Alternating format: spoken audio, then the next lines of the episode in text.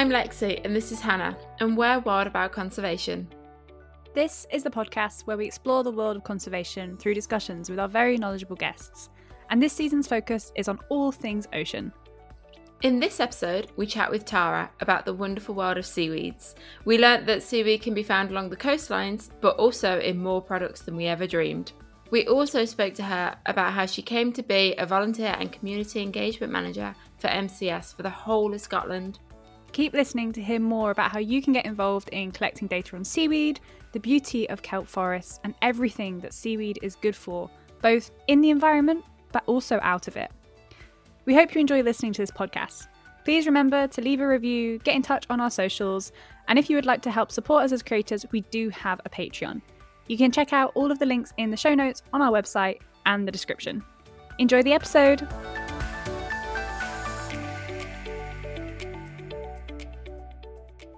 Hi, thank you for chatting to us today. So, firstly, could you please introduce your name and your pronouns and just tell us where you're based?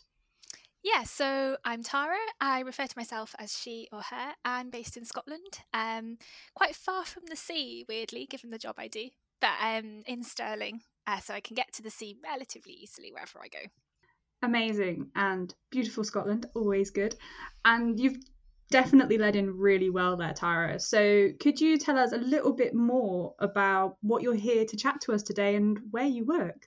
Yeah, definitely. So, I work for a charity called the Marine Conservation Society. I'm here to talk to you a bit about seaweeds and hopefully get some folk a little bit more knowledgeable, a little bit more interested in seaweeds, um, with the big caveat that 10 years ago, I reckon I would have definitely not taken a second glance at seaweed. So I am a convert, so I hope to share some of that with you.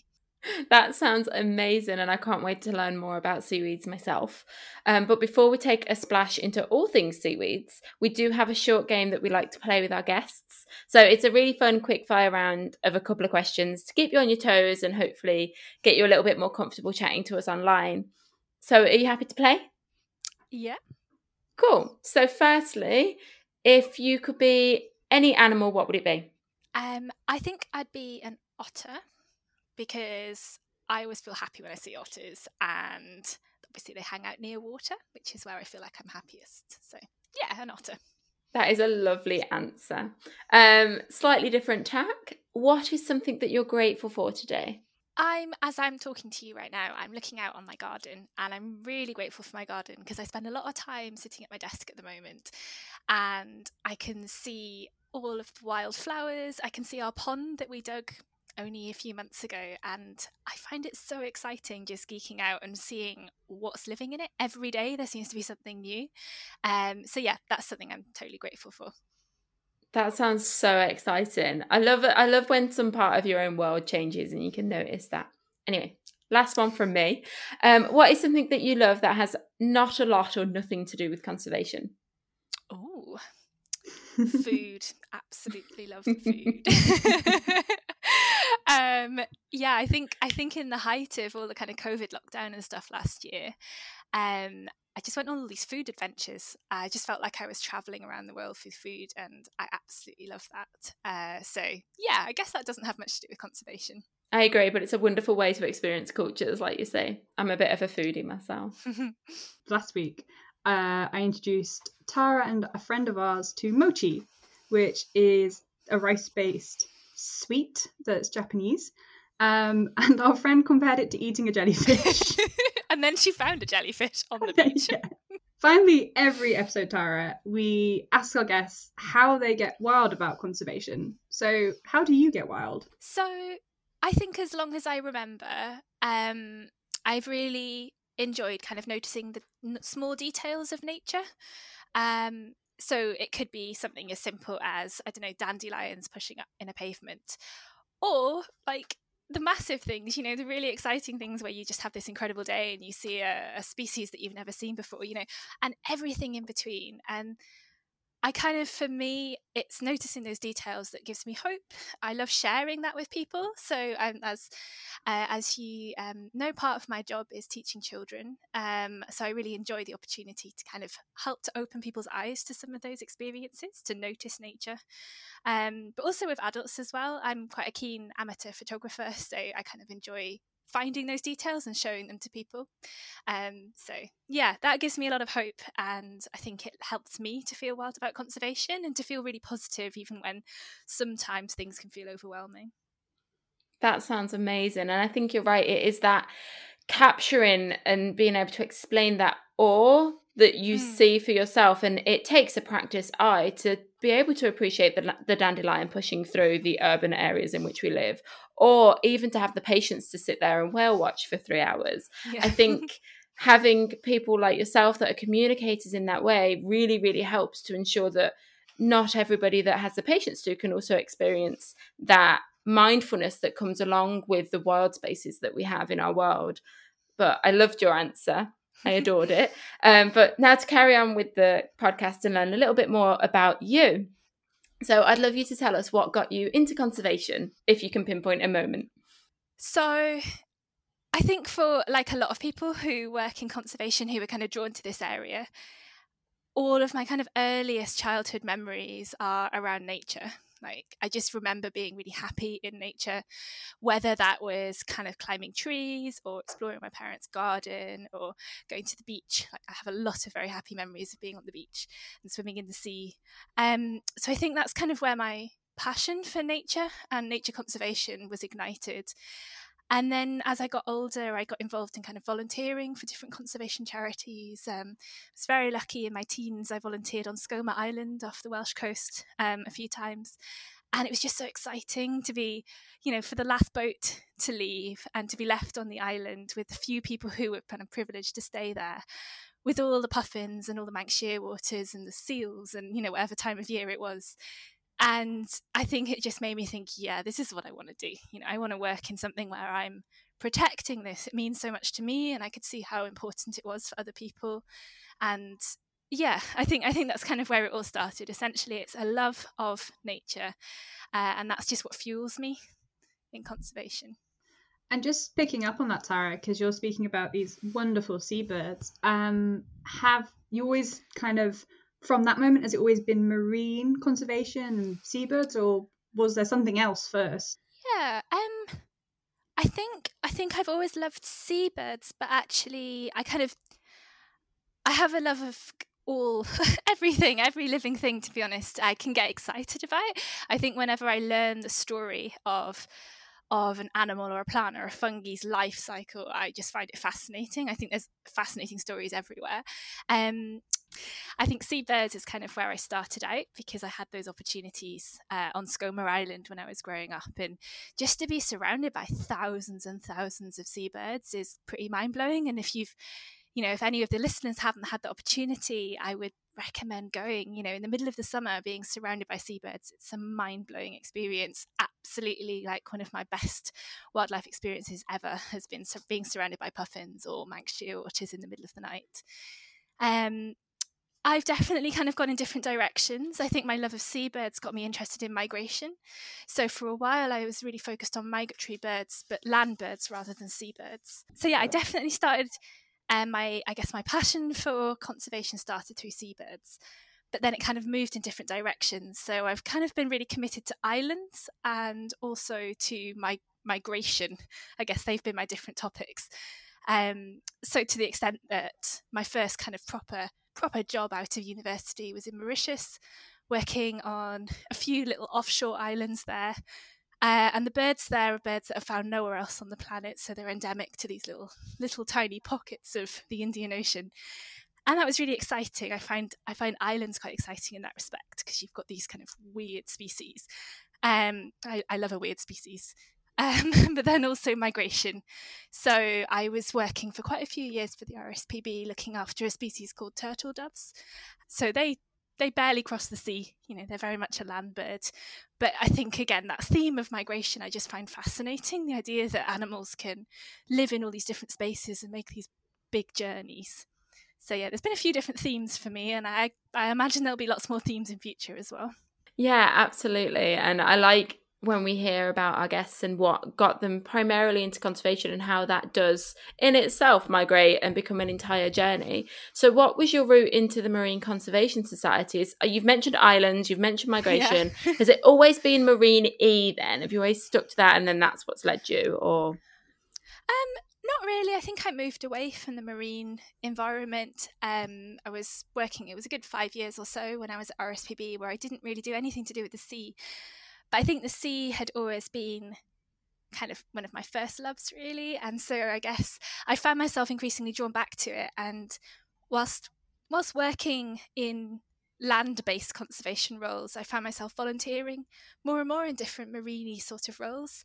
So there mm-hmm. were some really amazing citizen or community science projects that I got involved with, um, all about learning, learning about the rocky shore, learning what was there, uh, and really for me that was where I kind of thought, yeah, this is this is where my heart really is. Um, so it was a great opportunity for me to kind of learn some new stuff as a volunteer, and then also get get some of those skills, get some of that knowledge, so I could then move back into the marine environment, which I guess certainly for the time being is absolutely where I want to be. And that's so great. I think you just painting such a lovely picture there, and kind of you've already touched on bits and pieces of what it is that you do um, in your job. Could you just give us a quick overview? Because yeah. that will lead us nicely, I think, into our next few questions of yeah, what what your job actually is. Because there's lots of different things I know um, about what you do at the Marine Conservation Society. Yeah, absolutely. So my job title is Volunteer and Community Engagement Manager. Um, I cover the whole of Scotland, which I love because I absolutely love living in Scotland, travelling around Scotland, and working with communities all over the country. So my role is very public facing. So I work with I work a lot with children, so teaching children um, about the sea to increase their ocean literacy so they understand how important the oceans are and all these important roles the oceans play for us.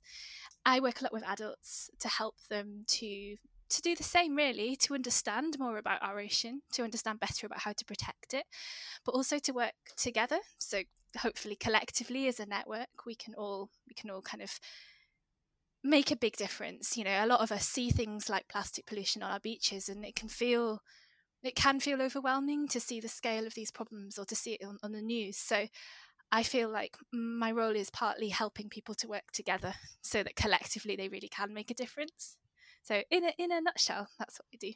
I love that. And I think the key word that was running through my mind as you were answering that question is facilitation. I think mm. all of us have the ability to be able to do great things, but sometimes we just need to be shown the way. And that I think that's what came across to me in your answer is that you're just a wonderful guide um, as well as educator on this journey. What do you most enjoy about the public engagement side of your role? I love those moments where you can see that you've connected with somebody that something's made sense whether it's a whether it's some geeky biology concept that i've been you know raving about and really excited about um, or somebody like i was saying earlier you feel like you've opened somebody's eyes to really appreciate nature in a way they hadn't done before. Um, so that's definitely the kind of softer side of, of, what, what motivates me but what i also absolutely love is the feeling of of connecting people because i really believe in the power of communities and individuals working together to mm-hmm. to have a collective voice so i think that's something that that really motivates me and that i feel I feel makes my job very worthwhile. I really love that because yeah, I think you. I mean, that's the ethos of our whole podcast. Really, is trying to connect people and get people engaged and excited where they share that on because I think that is that's a route of conservation and a really big route of yeah. conservation as well. Um, so we've obviously touched on what you do, um, but it'd be great because one of the things we'd like to give to our listeners is just an idea of where our guests have come from, how they got here. So um, I know quite a lot about where you came from, Tara, but could you give us an overview of your university career? Um, you've already touched on a few different jobs. Um, so yeah, just kind of how you got here. Yeah, definitely. So so I guess from from a childhood and certainly teenage years where I really knew that I was passionate about conservation and wanted to make a big difference in this area. Um, I swerved quite a lot in terms of where I wanted to go. For a while, I thought I wanted to be a science journalist because I knew that science communication was really important to me, and I guess I recognized the importance of that. Um, and then I had a complete swerve away from pursuing the kind of journalism side and decided instead I would follow the science. So, yeah, I did fairly standard route, two biology degrees, so one at Bristol and then a master's at Oxford. And whenever I had the opportunity, I took all of the modules about ecology, conservation, marine, you know, all of those kinds of themes. And, and for any practical projects, that's what I always kind of drifted towards.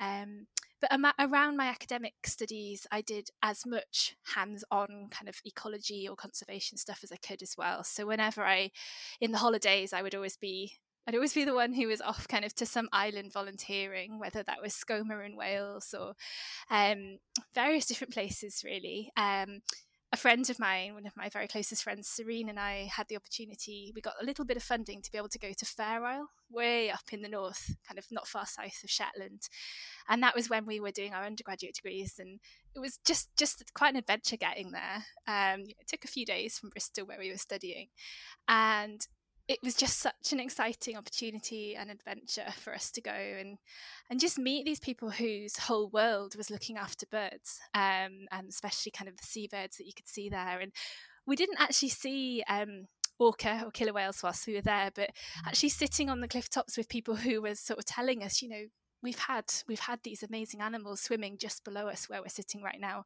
Just really again it kind of just continued to fuel that excitement for me about conservation especially marine conservation. Yeah and then i think um, after my degree so I, I went to mauritius um, amazing volunteering. I would recommend it to anyone. The mauritian, mauritian wildlife foundation do some incredible conservation work. I mean they really have brought species back from the brink like hardly any individuals left in the world, and now and now those populations are doing much better. Um, so I learned a lot. I met some wonderful people, including my now husband, and then I kind of came back to the UK and did some amazing uh, field seasons with the RSPB, kind of looking at birds again. And and actually, one of the great things I was involved with there was reintroduction projects. I really enjoy reintroduction projects because, unlike a lot of conservation, which feels like it it can take a really long time, you know, conservation you're in it for the long run, whereas reintroductions, you know, you've you've got these animals and you're releasing them into the wild, and if it goes well, then you can actually see the rewards and really, really quickly.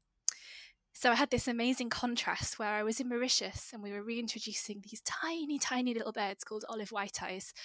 Very cute. Highly recommend Googling them. They almost look like cartoons because just around their eyes, they've got this little ring of white feathers. So kind of got little googly eyes. And they're really, really tiny. They're the same size as some of the smallest birds we have in the UK. And so we were hand rearing them, kind of feeding them food on using tweezers and things like that. Think absolutely tiny.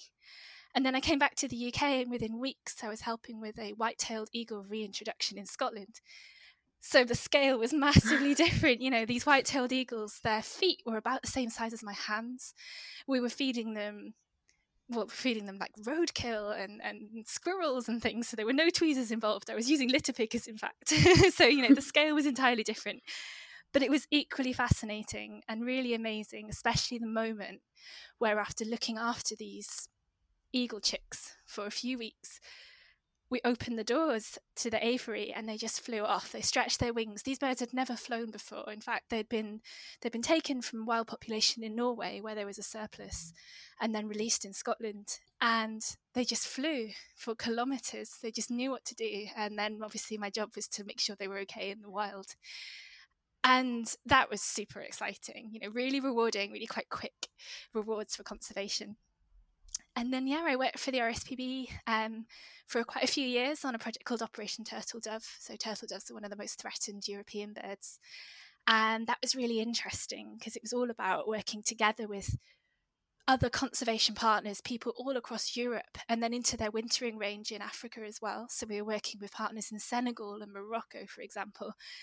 And I found that really exciting the kind of cultural differences, the need for people from these entirely different worlds to pull together for this small bird who had no idea that we were all working so hard for it. Um, I found that a really fascinating experience, kind of international conservation working.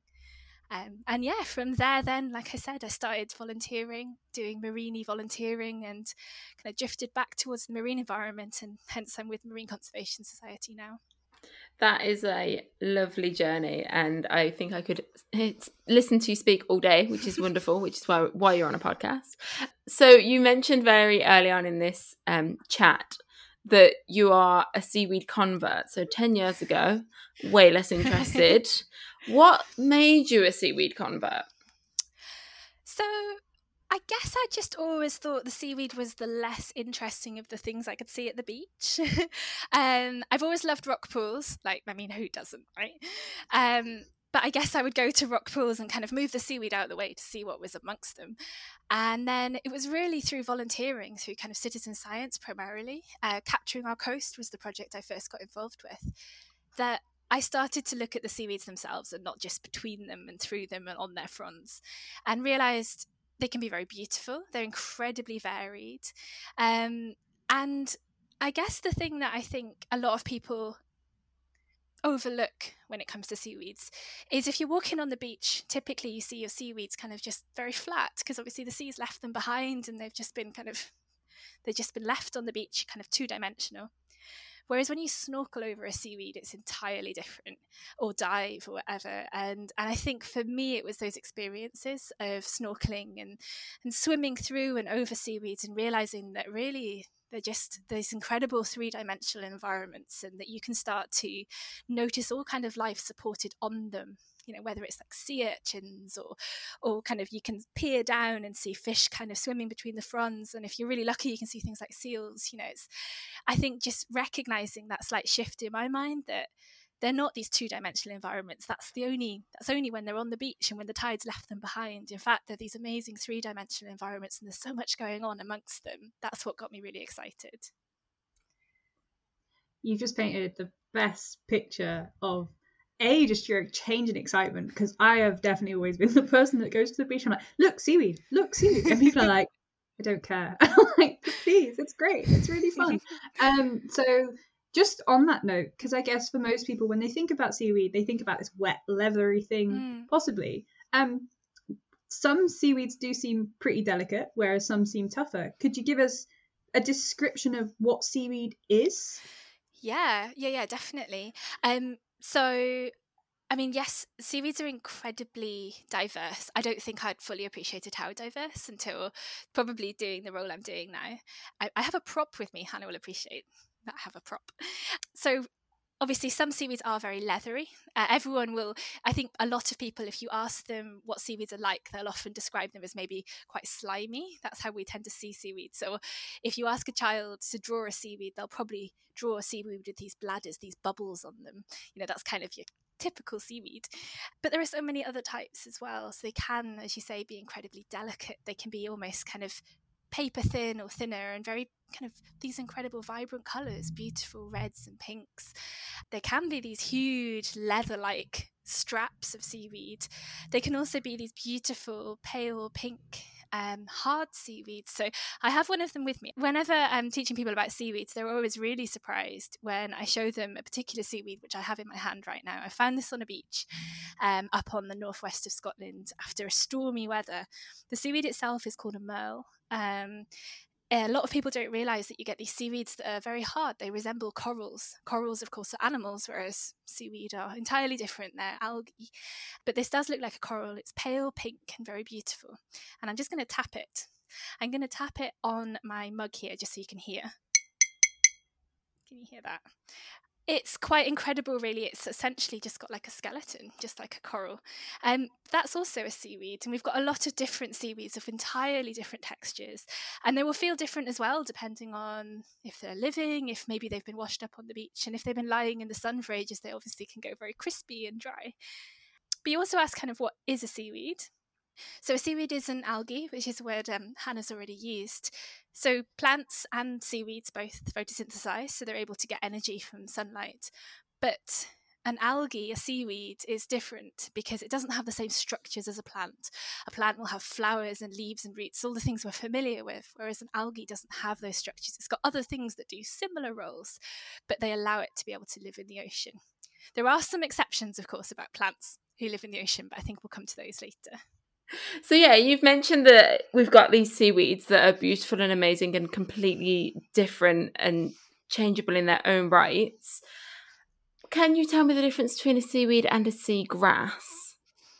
Yes, absolutely. So, so obviously, I mentioned that both plants and seaweeds photosynthesize. Um, seagrass and seaweed are entirely different because seagrass is a plant. Now, I find this kind of mind blowing because it means it's got all of the same structures of any plant that you know. Maybe you've got a plant kind of on your windowsill or whatever. So it's got it's got flowers, it's got leaves, it's got a stem, and it's got roots that will grow into the into the sand, into the sediment in the sea. Now, obviously I am a biology geek, so I get more excited about this than maybe most people. But I think it's incredible for me when the penny dropped and I realised that seagrass has flowers, it's under the water. But of course, there aren't pollinators like bees and butterflies under the water. So there's tiny sea creatures like crustaceans that do the pollination for them, that actually move between these flowers. So very, very odd. I mean, seagrass in itself, you know, totally deserves its its entire podcast. um, but yeah, just to mention incredibly briefly that you know sea, seagrass is certainly a vulnerable habitat. There's lots of really important conservation work for it. It's got a really really critical role in fixing and locking in carbon. But that's seagrass. Seaweed like I say, it's an entirely different beast, really. So it's an algae. It doesn't have any of those structures. So instead of roots that can burrow into the soil or into the sand, it has something called a holdfast. Um, I often describe this as kind of like a hand or something that can really grab onto the maybe a rock, maybe it's a boulder, or maybe it's the kind of rocky rocky floor of the sea. So it, it, does the same thing as a root. It stops it from hopefully drifting around. Most seaweeds kind of like to be anchored to the floor. And then instead of a stem, it's got something called a stipe, and instead of hmm. Instead of leaves, it's got it's got blades and fronds. So just a very a, a different a different beast really uh, that does that has a has a different role uh, in the ecosystem. Mm, you're painting some wonderful pictures, Tara. I'm adoring this episode already. um, and you're right, seagrass does get its own episode, hopefully. awesome. As I but... said it, I was like, I'm sure they'll be doing an episode yeah, I, I'm excited to find out lots more about that. But seaweed is what we're focusing on. Um, so yeah, I think my next question is just about you've talked about kind of the fronds and the holdfast and things like this, but are there broad types or classifications or groups of seaweeds? Yeah, definitely. So, one of the first things when you're sort of starting to understand seaweeds, as with any kind of le- learning about anything in the natural world, you obviously have to kind of learn some generalizations. And when it comes to seaweed, you first have to look at it, look at the colors. So, you get your green seaweeds, the, one of the things I love about seaweeds is, is the descriptions are pretty obvious as to what they mean. so this is always really helpful when you're trying to learn something new. So your green seaweeds are bright green in color. They're kind of grassy green, and that's because they contain the pigment chlorophyll, just just like grass or you know uh, the leaves of a tree, for example. Um, a lot of folk who are listening may be able to picture green seaweeds. They often occur quite high up on the seashore. Uh, you could find them kind of out on the sand and things like that. Um, and there's a really common one called a sea lettuce that a lot of people will have seen. And it, it does, it just looks like lettuce growing on the sand. Um, so yeah, and then you get brown seaweeds. Um, they can be anything from like browny colours to quite of an olivey green. One example that this includes kind of all of the kelps, and one example is kind of giant kelps. Um, there's a really cool fact about these. So they can grow up to 60 meters in length, which I think is pretty amazing because that makes them like more than twice as long as a blue whale. So famously wow. the biggest animal that's ever lived. Um, so yeah, pretty pretty massive massive seaweeds. And then you get these red seaweeds, and they can be anything from pale pinks all the way to very deep kind of crimsons and even quite dark reds. So yeah, you get these broad green, brown, and red seaweeds. And that's how they're split initially. And generally, I imagine you know a little bit more about UK species of seaweed. But generally, in the UK, where can we find seaweed? Is it all over our coastline, no matter what the state of whether it's a pebble beach or rocky shore? And then what about globally? Yes, and that's a really good question. So, um, typically, it's all about rocky shores. Seaweeds, like I was describing, because they because they don't have roots, because they have these holdfasts that cling onto rocks, they need to have rocks to cling onto makes sense, right? So they live on rocky shores, typically where you've got bedrock, but even where you've got big boulders that don't shift around too much, you can have seaweeds living there. Um, sometimes you go to the beach and you'll find a seaweed that's made poor life choices and clung onto a rock that's far too small and has kind of drifted off. Um, so, yeah, but typically you do find them on rocky shores. Um, in terms of globally, I think I'll probably have to pass on answering anything beyond UK and UK like seaweeds, if that's okay. That is 100% okay. You've mentioned poor life choices, and I've just now become that seaweed in myself, I think. nice. I, yeah, that proper tickled me. The choice of the seaweed. it's when you see when when you know when you know it was a baby, it was like this is a great boulder, this is a big boulder, I like it, and then it grows up and it's like ah, poor idea. Just drifting here, there, and everywhere. yeah. Well, yeah, because actually that's a really good point. Is there is there is some seaweeds that kind of just form these big mats mm. in the sea and do just drift here, there, and everywhere, and they can be really important hubs in the middle of the ocean, in the middle of nowhere for other animals that are drifting yeah. here, there, and everywhere. Um, which is why seaweeds are so cool. um, so just thinking about yeah where we're finding them around the UK, we've spoken about kind of on the rocky shore, and you said roughly where we find these green and brown and red algae. As we kind of head towards the deep sea, do we keep finding all of those groups, or does that change?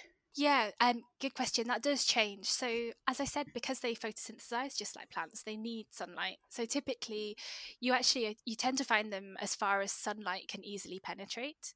Um, so, whilst you can find super deep sea seaweeds, kind of, I think they've been recorded up to 295 meters deep in the Bahamas.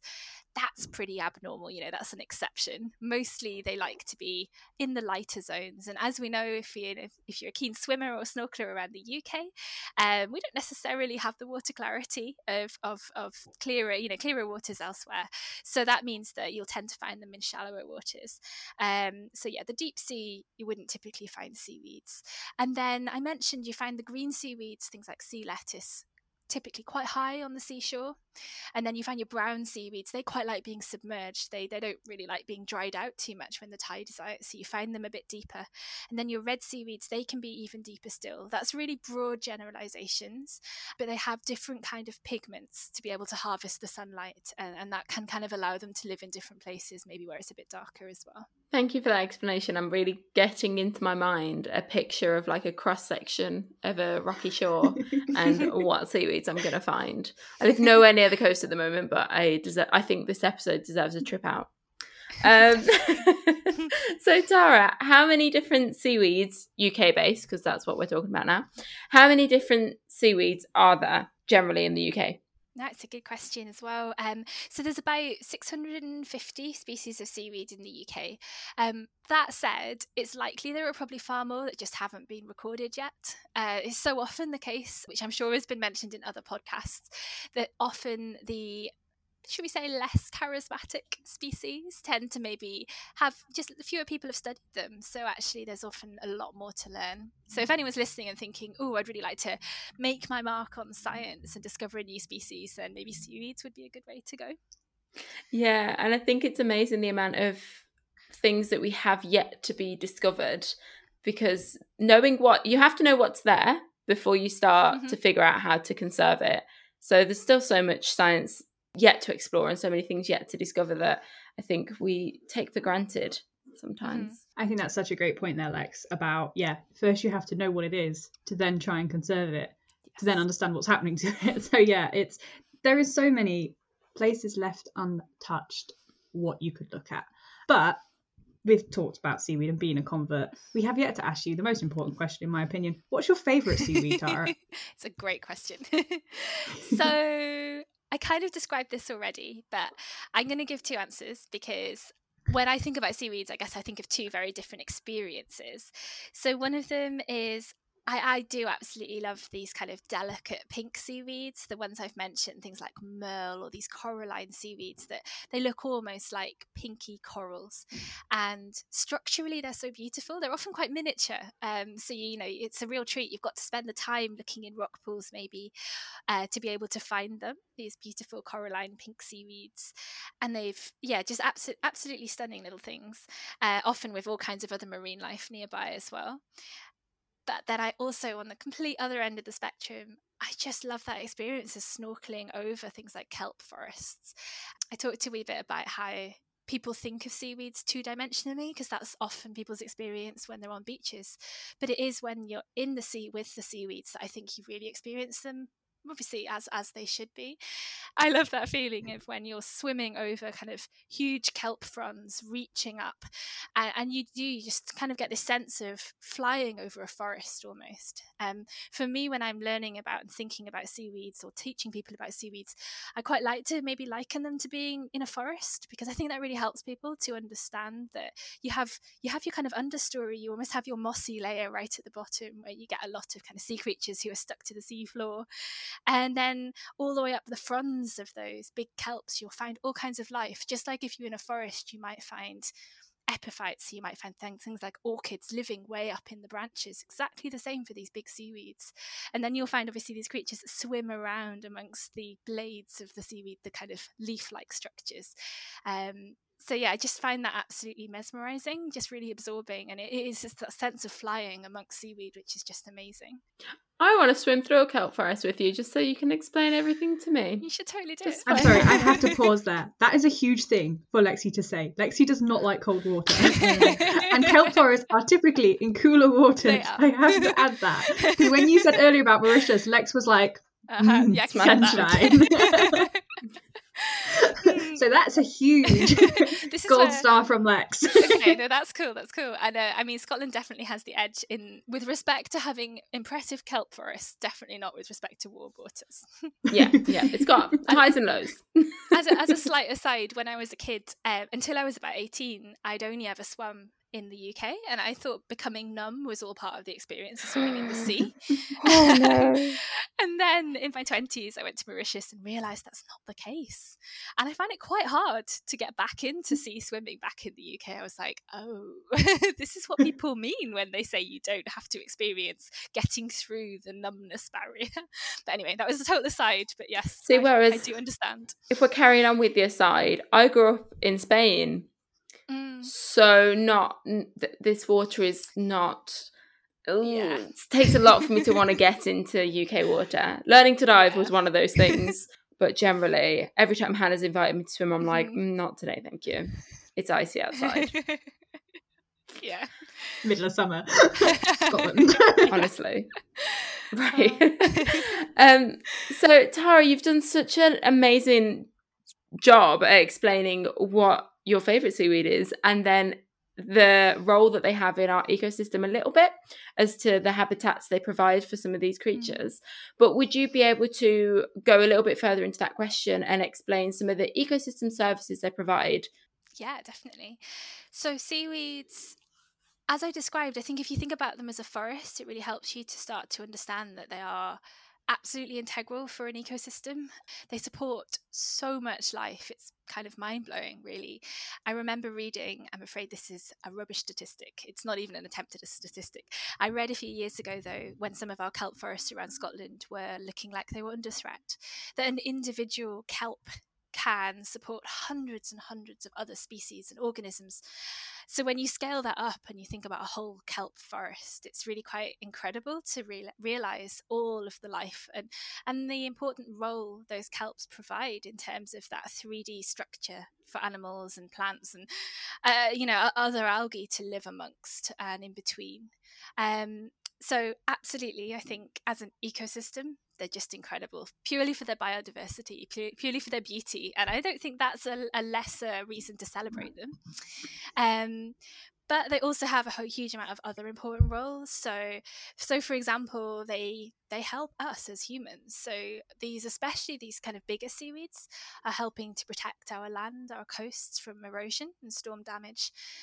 Um, not wanting to bring the tone down, but of course, climate change is a very real threat. We know that storms are more frequent, they're more severe, and also we know that sea levels are rising. So, storm damage of coastal communities, loss of coastal communities under seawater is a genuine fear, um, perhaps more so in other countries around the world.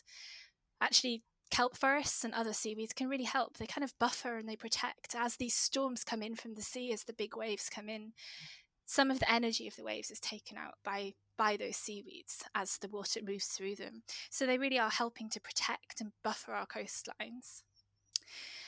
They can also play quite an important role in capturing carbon. So again, kind of helping in that in playing an important role as part of the carbon cycle, I guess, in lo- in capturing carbon and to some extent storing carbon as well. So they they have all kinds of different different roles, I think, and benefits that that we get from them.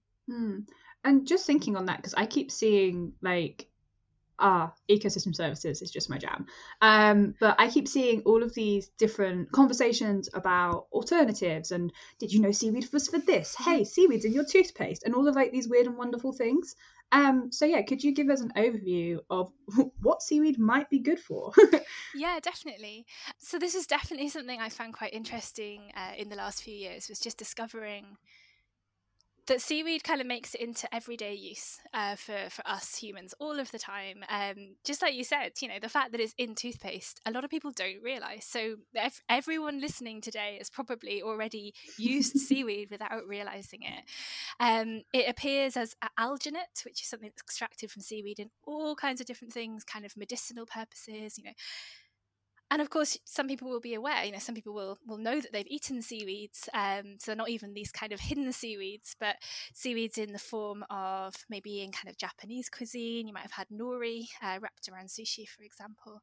But i grew up in wales and i hadn't realized um, that actually it's the same seaweed nori that's used in laverbread the kind of welsh uh, traditional uh, cuisine, very different texture to the kind of the drier, more crispy sushi wrapping. Um, laverbread is definitely much more, I would say, slimy in texture. But then, of course, we also have seaweed and all kinds of other things. So, carrageen is a kind of vegetarian alternative to gelatin, for example. So, seaweeds appear a lot in our food as well, sometimes knowingly, sometimes not. And they have loads of health benefits. They're full of vitamins and minerals and polyunsaturated fatty acids. And yeah, they can be used as fertilizer. For a long time, seaweeds have been kind of harvested by coastal farming communities, kind of taken from the beaches and put on the land as fertilizer as well. So, I mean, a huge amount of very varied uses.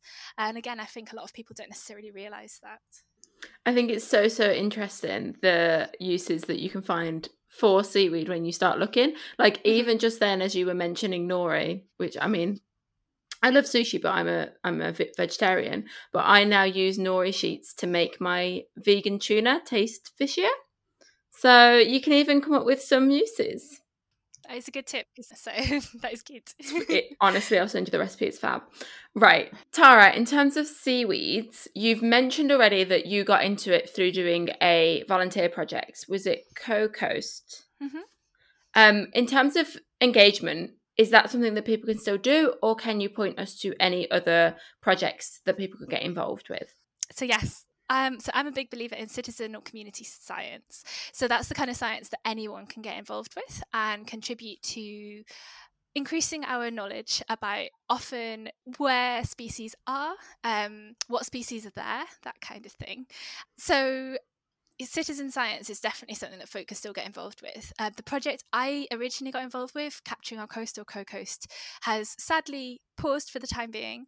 But the one that I'd like to talk about today is called the Big Seaweed Search, and that's something that people can absolutely get involved with. Um, so it's done in partnership between Marine Conservation Society and the Natural History Museum in London. Um, and it really is something that anyone can do. Um, it's a really great thing for I guess folk folk who were like myself, who maybe always loved the sea and felt they'd like to learn a bit more. Um, but you absolutely don't need any kind of official science background or training. I think it's very, very accessible, um, easy to learn, and we've got some helpful resources to help people to do that. It's also a really nice thing to do kind of as a family activity as well, so that you know everyone can get involved in rock pooling, but you can actually learn something and contribute to science at the same time. So, if you had to paint a picture of what the big seaweed search is, I mean, I guess the question to start with would be how did it start? Yeah. Okay. So there's uh, um, one of the one of the world's leading um, seaweed scientists, uh, Dr. Juliet Brodie, is based at the Natural History Museum in London. Um, and basically, she realised that there aren't there aren't there aren't enough seaweed scientists for us to properly monitor and understand what's going on with seaweeds all around the UK. Um, and so there's a great opportunity for citizen science to get people, lots of people involved on their local coastlines or maybe when they're on holiday, to look at look at their coastlines look at what seaweeds are there. Not all of them. You know i've already said there are 650 species. We don't expect folk to be able to recognize that many but 14 species that are really relatively easy to learn and to remember and recognize. Um, and essentially letting us know what they find when they go to the beach. It is in a nutshell as simple as that. Um, there's some really kind of simple ID help available, kind of uh, useful leaflets, little videos, and things to help people get into it. Um, and the reason we wanted to know what's there is partly what you were saying earlier. If you don't know what's there, you obviously can't protect it. But also because, largely due to climate change, we're seeing changes in seaweeds. Um, people like Juliet Brodie at the Natural History Museum have sort of anecdotally have been seeing that seaweeds are shifting their distribution. So, with warming seas, we're seeing these big brown seaweeds, things like the kelps I've talked about, shifting further north. They don't really like these warming temperatures. We're also seeing, as uh, uh, as well as changes in seaweeds, kind of where they are. We're seeing new seaweeds coming in, so invasive non-native seaweeds that have arrived here accidentally. Um, things like um, wireweed that arrived originally kind of on the hulls of ships and are very quickly and quite alarmingly kind of spreading their way around the coast and and we're not really entirely sure about the impact um, on local seaweeds on on, on the other kind of uh, species that live there but they're undoubtedly kind of taking a hold far faster than humans might be able to manage that and then the other strand is also related to climate change, and that's about these lovely pink seaweeds I was mentioning, the ones with often with like a hard skeleton. And those ones are particularly vulnerable to ocean acidification. So, another one of these impacts of climate change where seawater is becoming slightly more acidic, not as much as you or I could feel, but concerningly so if you happen to have a calcium carbonate skeleton, so like a chalk skeleton, which is what these seaweeds have. It's also the same as what like a crab or a lobster or lots of shells, for example, if you're sort of thinking what kind of animals have this. A lot of animals have this skeleton as well. But the seaweeds, um, you can look for them, and often if they're looking quite unhealthy, these particular pink seaweeds, uh, that can be a sign of, of damage through maybe ocean acidification. So there's a, basically a range of species, 14 species, that represent some of those different ones I've just mentioned. And that's what we ask people to look for. So people go out, they go to the beach, potentially with their family, have a fabulous day, take some notes of what seaweed they find. What then happens with that data? Yeah, so uh, maybe I should describe in a wee bit a wee bit more structured than I just did as to, as to what the survey involves. Is that okay? Yeah, just... yeah, go for it. So, so yeah, the big seaweed search really just involves heading to the beach. It's well worth looking at the tide times before you go, because obviously you're only going to be able to see your seaweeds without getting wet if you go on a low tide. Um, for kind of safety reasons, I would always say try and go when the tide is dropping. You don't really want the tide kind of coming in behind you whilst you're engrossed in a rock pool or looking at seaweeds. Um, so then with a pal, with your family, head down to the bottom of the shore, and you've got a list of these 14 seaweeds. You can just download this off our website. And you just basically walk up from the bottom of the shore where the sea's just behind you, all the way to the top of the beach. And you just say whether those seaweeds are present or absent, and whether there's lots of them or not many. And then when you get home, um, you upload that to the website. And at that point, the data is all sent to the Natural History Museum in London. And they're able to then look at maybe trends in distribution.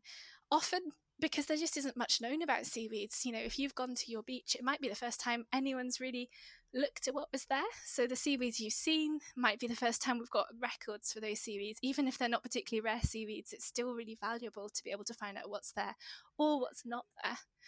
Um, and at that point, obviously, with more and more information coming through, we can start to look for changes and trends and maybe recognize where where we're having new seaweeds coming in, we're having um, certain of the seaweeds are, are, maybe leaving particular locations, and that could be a sign of climate change, for example, as well. Mm, that's really interesting. Um, yeah, where where that information is going, and is there any kind of publications that's come out of the big seaweed search just yet or kind of is there a hub that people can go to to see the data summarized maybe there are a few publications already, and there are certainly more publications in the pipeline, so folk can see where their data are contributing to. If you submit data, uh, you can now see other people's data as well. So you can kind of get an understanding of how your particular beach, your shoreline maybe compares to other people's. But really, what we need is kind of more data, more people getting involved, so we can start to recognise maybe trends and patterns. And and as with any sort of um, science project like this, we will always want more data, but more years of data will be incredibly useful, so we can start to recognise some of those patterns. Because we've mentioned a lot about the Natural History yeah. Museum, um, which is fabulous that the data gets sent there and a lot gets processed. But what does the Marine Conservation Society do with the big seaweed search? So, our role in Marine Conservation Society is we work with a lot, a lot, of volunteers. Our volunteer network are called Sea Champions. They're just these amazing, committed people all across the UK who are doing all kinds of incredible things to help the sea, from beach cleans to you know talking to politicians and everything in between. Um, our involvement really is working with our volunteers, supporting our volunteers to get involved with this project, um, as well as you know, kind of uh, helping to get other people involved. You know, some of the sea champions who I work with are really passionate about seaweeds and support other people in their local communities to get involved as well. So you can kind of have that ripple effect where, you know, one individual's passion can kind of build and grow. So really that's our involvement is much more the kind of connecting with communities and with volunteers. Um, so, yes, this month, uh, at the end of July, we've got our first ever Big Seaweed Search Week, where, so from the 26th of July to the 1st um, of August, we'll be having a big kind of celebration of seaweed and really encouraging as many folk as possible to get involved. That's quite a good week for the tides. So, like I mentioned, to be able to see seaweeds, ideally you need quite big tides. So the the tide times are good, and they're nice big tides, so folk can get to the beach and hopefully enjoy enjoy a day at the beach with friends, with family, and do a bit of seaweed surveying um, whilst they're there.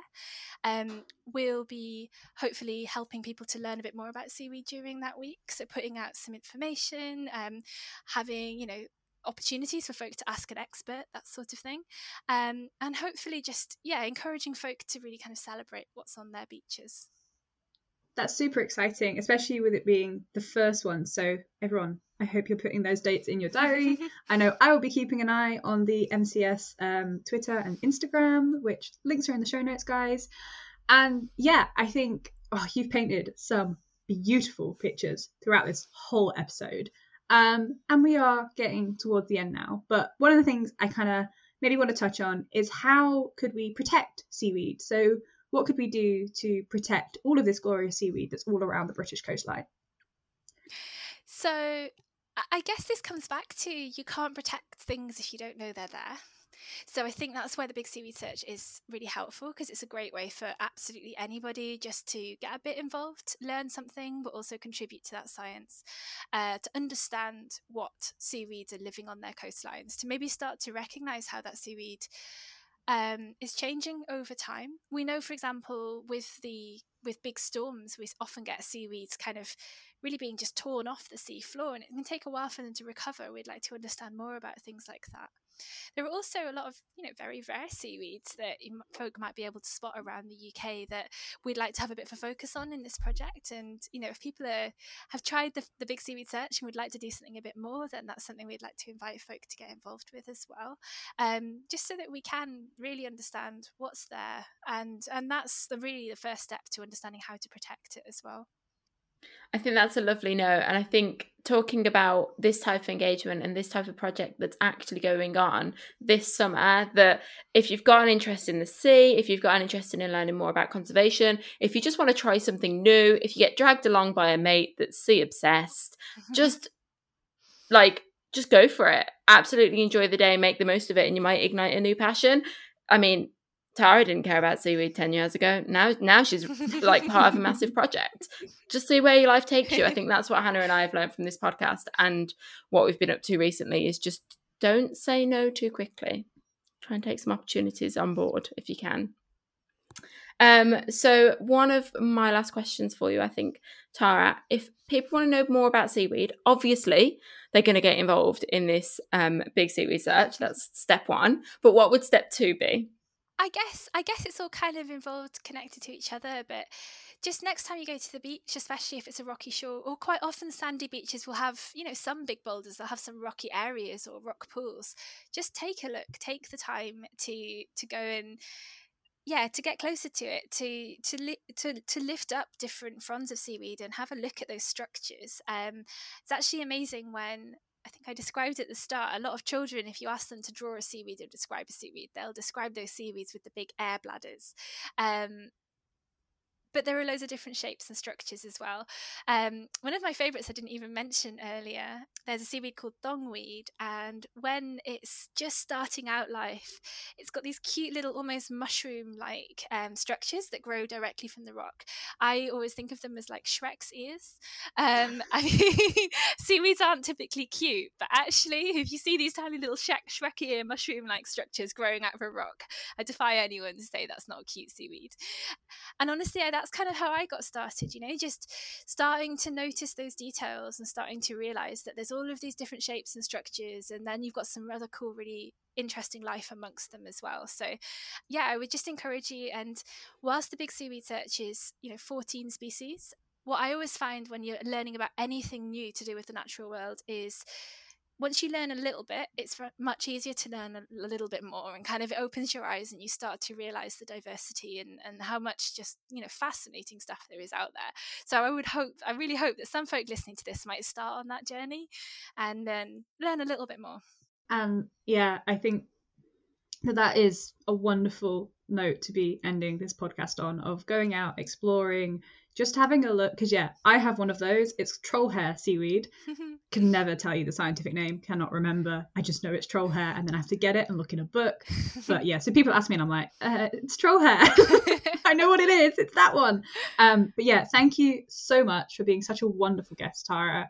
And i think that's about us. So thank you for chatting to us to everyone for listening to us and have a wild day thanks so much guys bye. bye. Thank you for listening today. As always, we have been wild about conservation and you have been awesome. Please do leave us a review. We would really appreciate it and we do read them all. To keep exploring with us, drop us an email or find us on our socials. All the links are in our description and the show notes. If you enjoy our show and want to support us, we are also on Patreon. Just £1 a month, 25p an episode, will cover our creation costs, and anything above that we donate to charity. Thank you to those of you that are already helping us to keep creating. Our chosen charity for this season are the British Divers Marine Life Rescue, who are an organisation dedicated to the rescue and well-being of all marine animals in distress around the UK. Donations will go to training teams of volunteers and maintaining specialised equipment that is vital for their work. Don't forget to look out for our next episode next Wednesday, wherever you get your podcasts. If we aren't there, do let us know. And remember, step outside and get wild about conservation. Bye. Bye. How do you get wild? Watching wildlife documentaries. Wildflower painting. Diving. Wild swimming. Ocean watching. Rock climbing. Bird watching. Listening to podcasts. Hill walks. Visiting a wildlife charity.